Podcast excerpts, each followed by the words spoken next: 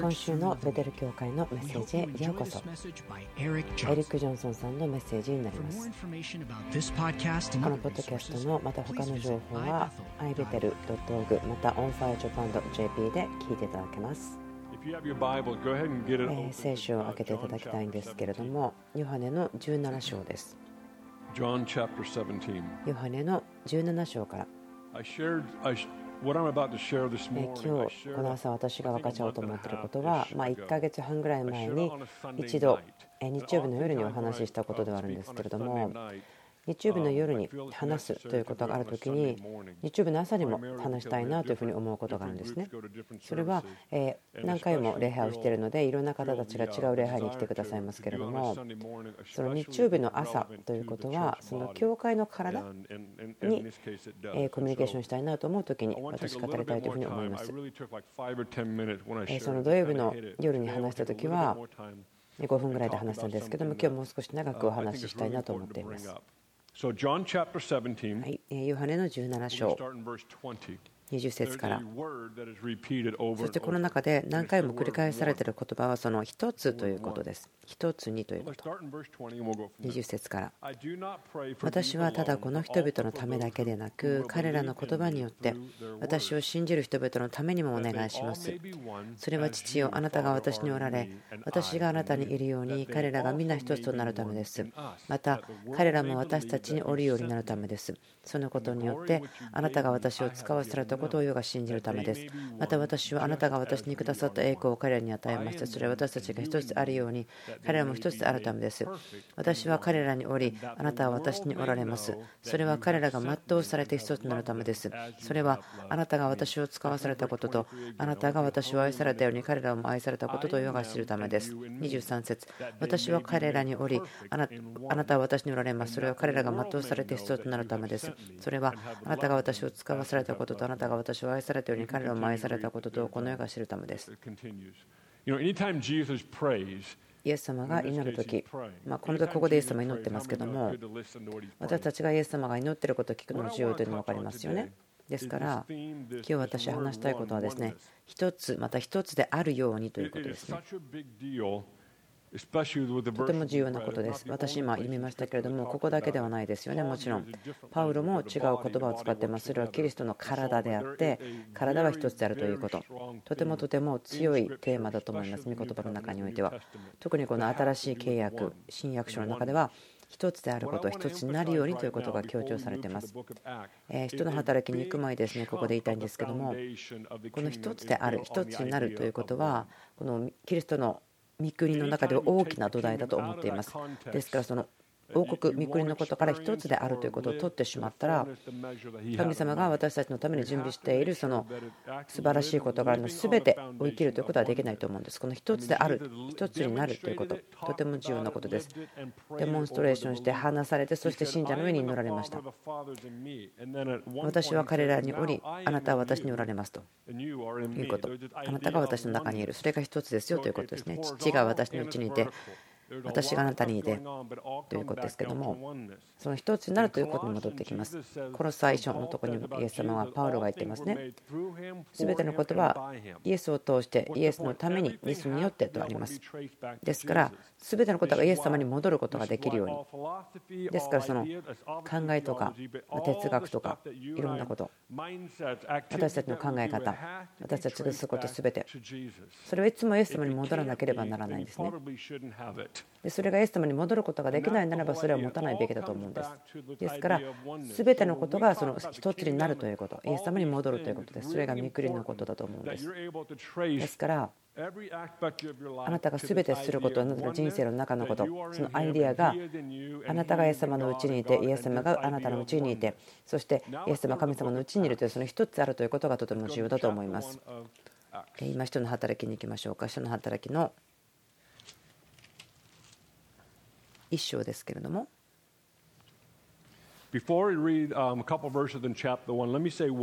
一章を読むにちょっと言いますけども、私の動機ですけど、ある方たちには、ああ、分かったとなるかもしれないし、他の方には分からないよということかもしれません。でも聞いていただきたいんです。あまり細かい話しませんけれども、私たちがリバイバルということを話すときに、時にはこう思うと思うんですね。家族、またコミュニティをリバイバルというところから切り離してしまう。まるでこう2つの世界とか2つのリアリティのように考えてしまう。そのことはあまり深く話しませんけれども私が言いたいことは時に私たちが一つを強調するならば他のことは強調しないことになりますし何かを強調しなければ何かを強調することになります。でも一つなんです本当は。全てが一つということ。家族とリバイバルは同じことです。私の意見によれば1つがなければもう片一方持つことできません。片一方だけでは存在しません。ですからリバイバルということがコミュニティ家族をもっと強くするということは分かるでしょう。その家族コミュニティを弱くするということはないと思うんです。あるケースの中にはある方たちはいやリバイバルがあったから家族が弱くなったコミュニティが弱くなった。そう思うかもしれませんけども私たちはそこに向かって意識的に働くことは必要ですけれどもある方たちはすごく恐れがあると思うんです。リバイバルが大きくなっていくのを恐れる。それによってあコミュニティとか家族コネクションそれを失ってしまうそれは敵の嘘だと思いますね。人の働きですごく速い勢いで成長しましたけれども彼らの関係がとても強くなったということを見ることができます。ですから家族とリバイバルということを話さないでください。分けてしまわないでください。彼らは分かれているものではないんですね。分離されているものではありません。人の働き1章ですけれども4節から読みたいんですけれども彼らと一緒にいる時イエスは彼らにこう命じられた。エルサレムは離れないで私から聞いた父の約束を待ちなさい。ヨハネは水でバプテスマを授けたがもう間もなくあなた方は精霊のバプテスマを受けるからですそこで彼らは一緒に集まった時イエスにこう尋ねた。主よ今こそイスラエルのために国を再興してくださるんですか？イエスは言われた。いつとかどんな時とかいうことはあなた方は知らなくてもよいのです。これは父がご自分の権威を持ってお定めになっておられます。しかし精霊があなたの上に臨まれる時あなた方は力を受けます。力と言ってください。力。そしてあなた方は力を受けますそしてエルサレム、ユダヤとサマリアの全土、および地の果てにまで私の証人となります。はい、今ですね、2章に入っていただきたいんですけど、他の福音書でもイエスも覚えてますね。私、国家されますよ。でも私が言ったら、セレ様が来ます。ですから、セレ様は約束なんです。その結果として、今ですね、2章の最初のところですね、皆が集まっています。1節、五巡節の日になって皆が一つのところに集まっていた。一つの心で。一つの場所。私の聖書では一つの心ということが書いてあるんですね。それをどういう意味かというと同じことを同意する。グループが unity を持って一つの思いを持って一つの目的のために。ですから弟子たちが知性的にもまた感情的にも同意していたその時にこのハーモニーということが行いを導いたということが分かりますということです。一つの思い一つの目的。そしてそれらがハーモニーを持って働く。でそれがそれによって何かをしたいというそのアクションというところに導いたんです。それが一つの心2節すると突然天から激しい風が吹いてくるような響きが起こり彼らのいた家全体に響き渡った。また炎のような分かれた舌が現れて一人一人の上にとどまった。すると皆が精霊に満たされ御霊が話されてくださる通りに他国の言葉で話し出した2章の後の方ですけども42節に行きましょう40節からペテロはこの他にも多くの言葉を持って証しをしこの曲がった時代から救われなさいと言って彼らに勧めたそこで彼の言葉を受け入れた者はバプテスマを受けたその日3000人ほどが弟子に加えられたそれは素晴らしいですよね。分かりますか ?3000 人ほどが弟子に加えられたとあります。次のところで、そして彼らは人たちの教えを固く守り、交わりをし、パンを裂き、祈りをしていた。そして、え魂が救われてそして共に食べ They た prayed together. 一緒に祈った And they studied the doctrine. そして人たちの教え御言葉を共に学んだ 43. 43そして一同の心に恐れが生じ Then fear came upon そして.一同の心にと書いてありますからそして人たちによって多くの不思議と印が行われた他の聖書箇所でこう言ってますね恐れが全ての魂に望みとでもある人たちはそこに加わらなかったと書いてあります。なぜでしょうか？素晴らしい偉大なことが起こった。魂が救われて御国が広がっていって共に交わりがあってそれが深くなっていった。ある人たちはいやこれはすごい尊敬するけど自分はそこに入っていけない。ですから聖霊様が下られたら2つのことが起こります。御国が驚くように前進する。そしてコミュニティが強くなる今は4章に行きます。32節から。信じた者の群れは心と思いを一つにして誰一人その持ち物を自分のものと言わず全てを共有していた。こ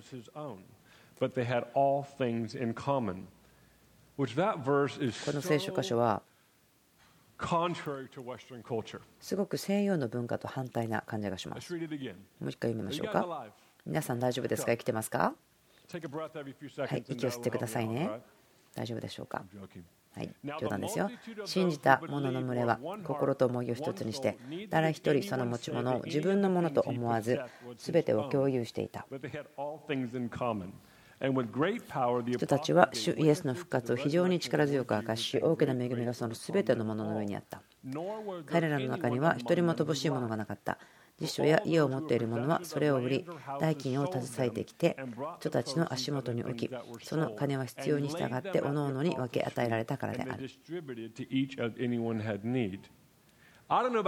皆さんのこと分かりませんけれども、私、ここの聖書箇所を読むのも嫌だなと思うときがたまにありますよ。今日これ2回目ですかね、もう1回やりますけども、でもこれを読むと、自分、すごくですねま罪が示される感じがするんですね。皆さんありますかね、この聖書箇所を読んだら、すごくなんか、心が探られる感じがするから、いつも飛ばしてるんだってあるとこありますか？私に普通なことですね、ここに起こっていることというのは違うんです。私ここいつも読むとにすごく感じるのは、まあ、いわゆる西洋文化とすごく逆だと思うんです。なぜならば私は自分のものが大好きです。とっても好きです。物を所有することが好きです。そして物を集めたり多く持つことを楽しんでいます。でそれをすごくなんか趣味とかにとってもこう熱心になること楽しいんです例えば自分にとっては趣味とかなんかでいろんなこと始めても半分だけじゃなくて全部持ちたい全部集めたいそういうふうに自分の中に入ってるんです。私の妻ですけど自分たちが結婚してえーすぐの数年はですね私のこの性質理解できなかったんですね。これを自分こう生きてるんです。こう聞くんですね。妻はあなたの趣味のことでなんで必全部買わなきゃいけないんですか？1個か2個じゃいけないんですか？でも自分はこう思うんですね。全てのものを買って自分のものにして完全にあこれ自分のものだ。でこれでこう全部のことを経験できて初めてあよかったそうでなかったということができる。自分そういう人なんです。で全部手にして初めてあこれは良かった良くなかったと考える。自分そういう人なので。でもこの人の働きから見ることができるのは何かが動機があったんですね。物というのが人生で一番重要なものではなかった。例えばですね、私の長女が生まれた時変わりました。あの親の方たち分かると思うんですけども、私の長女、ケネディが生まれた時何か起こりました。もちろんですね、子供の出産という時ですね、その自分の奥さんの体を通して子供が現れる時、すごいこといろいろ起こるんですけども、本当にワオということです。ものすごいいろいろなことが起こるんですけども、説明するの難しいので説明しようとすらしませんけれども、でも本当にわあこんな驚くべき素晴らしいことが起こる。でも同時にすごく素晴らしいことは子供が生まれるということは人生の中で最も素晴らしいことの一つだと思うんですね。自分の娘が生まれてきた時に私の中からも自分が決して今まで経験したことがなかった愛が生まれてきました。まここに皆さん親である方いらっしゃると思うんですけども分かると思うんですね。もう物質他のものというのはこの子供より全然重要ではなくなってしまったということ。ものですね物質今まではとても重要でしたけどもでも私の人生の中では最も重要なものであるというふうにはなくなったんですね。その愛が出てきて広がったのでその他のものが下がってしまった。ですからこの人の働きの中で起こったことというのはそのような愛が人々お互いの中で起こったんではないかなと思うことです人々への愛。その義理ではないんですね。例えばあなたの羊を義理で誰かを愛するためにとか好きになるからとかではないですね。持ってるものを全部リーダーに渡してどうぞ好きにくださいっていうのは義理では言いません。本当に真実な愛があなたの中に立ち上がってくるからそうすることができる。私がですね神様が私に教わってくれてるというのは神をまだ愛していない神を愛さない人々を愛するということ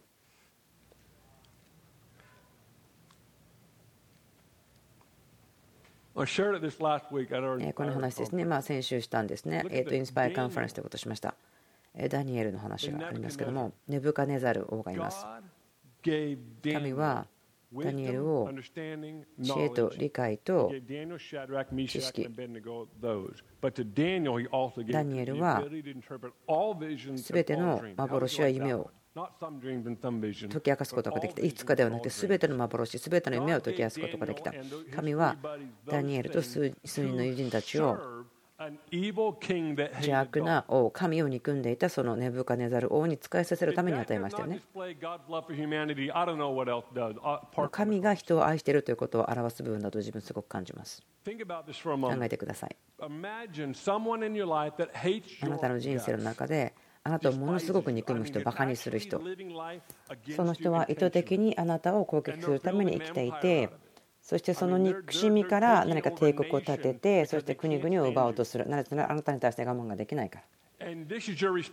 これがあなたの応ですね。でも、いや、私はこの人に仕えるためになら、そのために必要なものは全て私は与えよう。ポイントは何でしょうか？愛です。人々を愛することを可能にする愛があるということですね。私たちの戦いは宗教とか権力争いしているとそれらの愛またそれらの人々から自分たちを分けてしまうんです。宗教権力争いの例というのはこの人とのつながりによってあなたは良い悪いを決めてしまうんですね。神の御国においてはそのようなつながりにおいてではないんです。わかりますか？あなたがですねもし自分が宗教の例またはその権力争いの例があるかなと思ったら神を憎んでいる人と一緒にいてその人を真剣に愛してみてください。であなたの周りの人たちがあなたに反抗しても愛し続けてください。あなたがその時に主を恐れる霊に導かれているのか人を恐れる霊に導かれているのか分かるでしょう。その付き合ってはならないと宗教的権力争いが思わせるような人たちと付き合って愛するならばそれらの霊はば驚くでしょう。このような愛、私たちはこのような愛を持って生きるために召されていますよね。その人がすごく重要になってくるということ私の意見においてはそれだけが可能です。一つの心、一つの思い、誰かを愛すること。愛さなければならないではなくて、本当に愛するんですね。この家族、教会に対してのチャレンジですけど、または質問ですけど、2年半ぐらい前ですけど、この質問をしました。会話から出てきたんですけども、あなたは誰と人生を生きていますかこの教会、この家のまゴールの一つになっていると思うんですけども、それはここに来る人それが短期であっても長期であってもこの質問に答えることができるようになると思うんですね人と一緒に人生を生きているあなたはこうデザインされてないんですけどでもいるんですね。私コミュニティいりません人いりません。神様だけがいればいいですよというふうに言う人がいるんですけどもすごく自分そういう人たちには驚かされてしまいます。あなたはそれ助けがとても必要ですよと私言うようにしています。もちろん分かりますよね。理由があります。例えば傷つけられたりとかひどい目にあったりとかもうぐちゃぐちゃにされたと思う心が分かりますけどもでもそれはあなたのライフスタイルになるべきではないですね。ですからあなたは誰と一緒に人生生きてますか？あなたを知っていますか？特に若いリーダーにですねアドバイスあげてくださいと言われてこういうようにしています。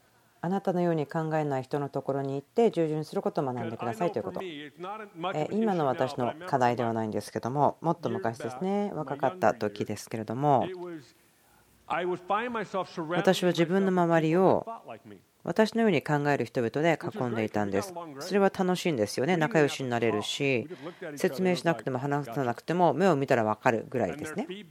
その彼らのくれるフィードバック楽しみましたね。なぜでしょうか？自分のように考えたので感想を受けられる時にも自分が喜ぶような感想になるんです。でもそれらのこの危険というのはただ私のような人によって囲まれて働いてしまうということでもあなたはあなたのように考えない人。可能であるならば反対のように考える人を見つけることが必要です。そしてあなたの人生の決断とかもその人の判断に委ねることも必要です。それがポイントです。違うことを言われたら自分が好きじゃないインプットしたらどうするんですか？それが目的です。あなたは人生の中であなたを知っている人。必要です。で心を開いて人をあなたの心に入ってきてもらって一緒に生きることが必要です。今静かになってしまいましたね。この質問に答えられますか？あなたは誰と生きていますか？と私が聞いたら私はこの人、この人、この人と心を開いて共に生きていますと言えますか？そしてあこの自分が今名前を挙げた人たちは自分が調子いい時だけの友ですではなくてあなたが自分調子悪い時はね言わないんですよ。隠れますよと。言ってほしくないんです。あなたが人生最悪の日と思った時あなたは誰と生きていますか？そのような状態。自分が祈ってもらうために時間が必要です。あなたの助け必要ですときあなたは誰と話しますか？自分の人生の最も難しい時あなたは誰に話しますか？誰の助けを受け取りますか？あなたは人と人生を生きるんですね。私の目標の一つですけどここで分かりますけど誰にも足りないという部分がなかったと書いてあります。誰も賭けがなかったということです。聖霊様が触れてくださる時にですけれども私が考えるんですね。素晴らしい人の働きの中で成長があるのかというと人々が同じ心を持っていた。もちろん個人ではなかったんですよね。その一つ心を持った人たちが一つになって集まっていたからではないかなと思っているんです。もちろん聖霊様がそれぞれの個人のように注がれますよというのは約束ですから。でも自分が言いたいことはこれなんです。聖霊様が下ってくることが可能だったこと。もちろん約束がありましたけどもでも他の部分から見るならば彼らが一つの心一つの思いを持って集まっていたからだということだと思うんです。ですからその家族リバイバルそれは同じ一つのところにあるものです。ですから分けることはできません。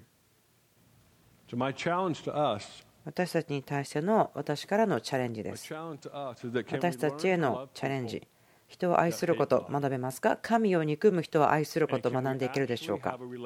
そしてその方たちと誠実な関係を作っていくことができるでしょうか？答えははい、イエスですね。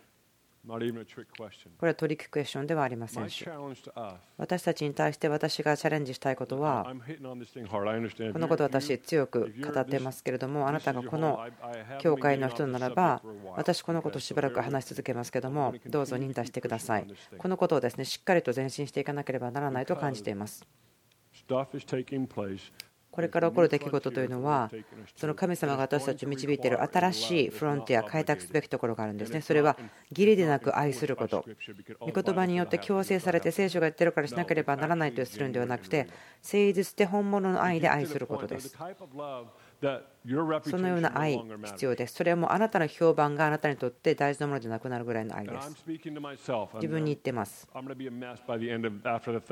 とですね、何回か説教した後に本当にこのことがもっと深く自分の中に入ってきて影響を与えると思うんですけども、このような愛、もうあなたにとってあなたが人にどう思われるか評判それがあまり重要じゃなくなってしまうということ。この人とこの人と一緒にいるから自分は評判を失うかもしれないけどそのことは関係なくまた神を憎む人を愛する誠実に愛するそれをするときに神はあなたに必要なもの全て与えると思うんです。どうぞ受け取ってください。理解してください。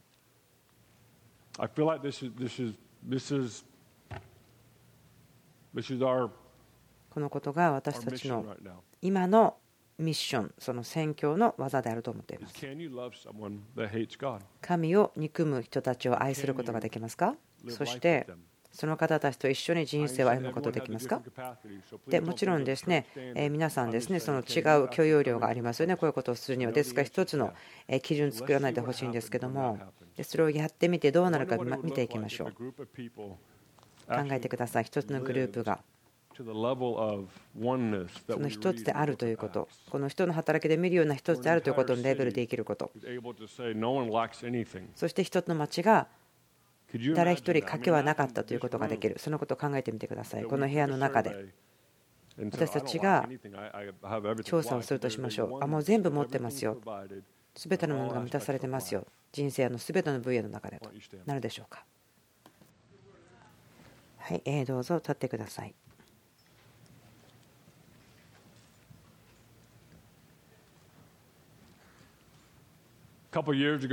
何年か前ですけれどもえキャンデス grandma. が私の素敵な、えー祖母と話をしていました。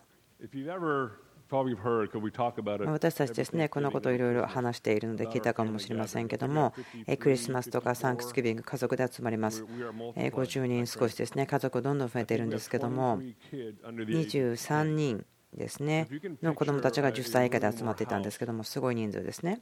And we all eat together ですから私たち大きな家の中で集まって一緒に食べていますから本当にこういろんなことが分かるといろんなレベルの人生というものが見えたんですねそしてキャンディスがおばあさんに話していました質問していましたこんなことを聞いてたんです家族ということに対してあなたは何が重要その鍵になると思いますかと言ったらおばあちゃんがですね家族ということを作っていくにはたくさんの働きかけ必要ですよ.うん、あの働くことが必要です。勝手に起こることではないんですよ。というふうに言ったそうです。私そのことはですね、えー私のおじいちゃんのあるおじいちゃんから聞きました。学びました。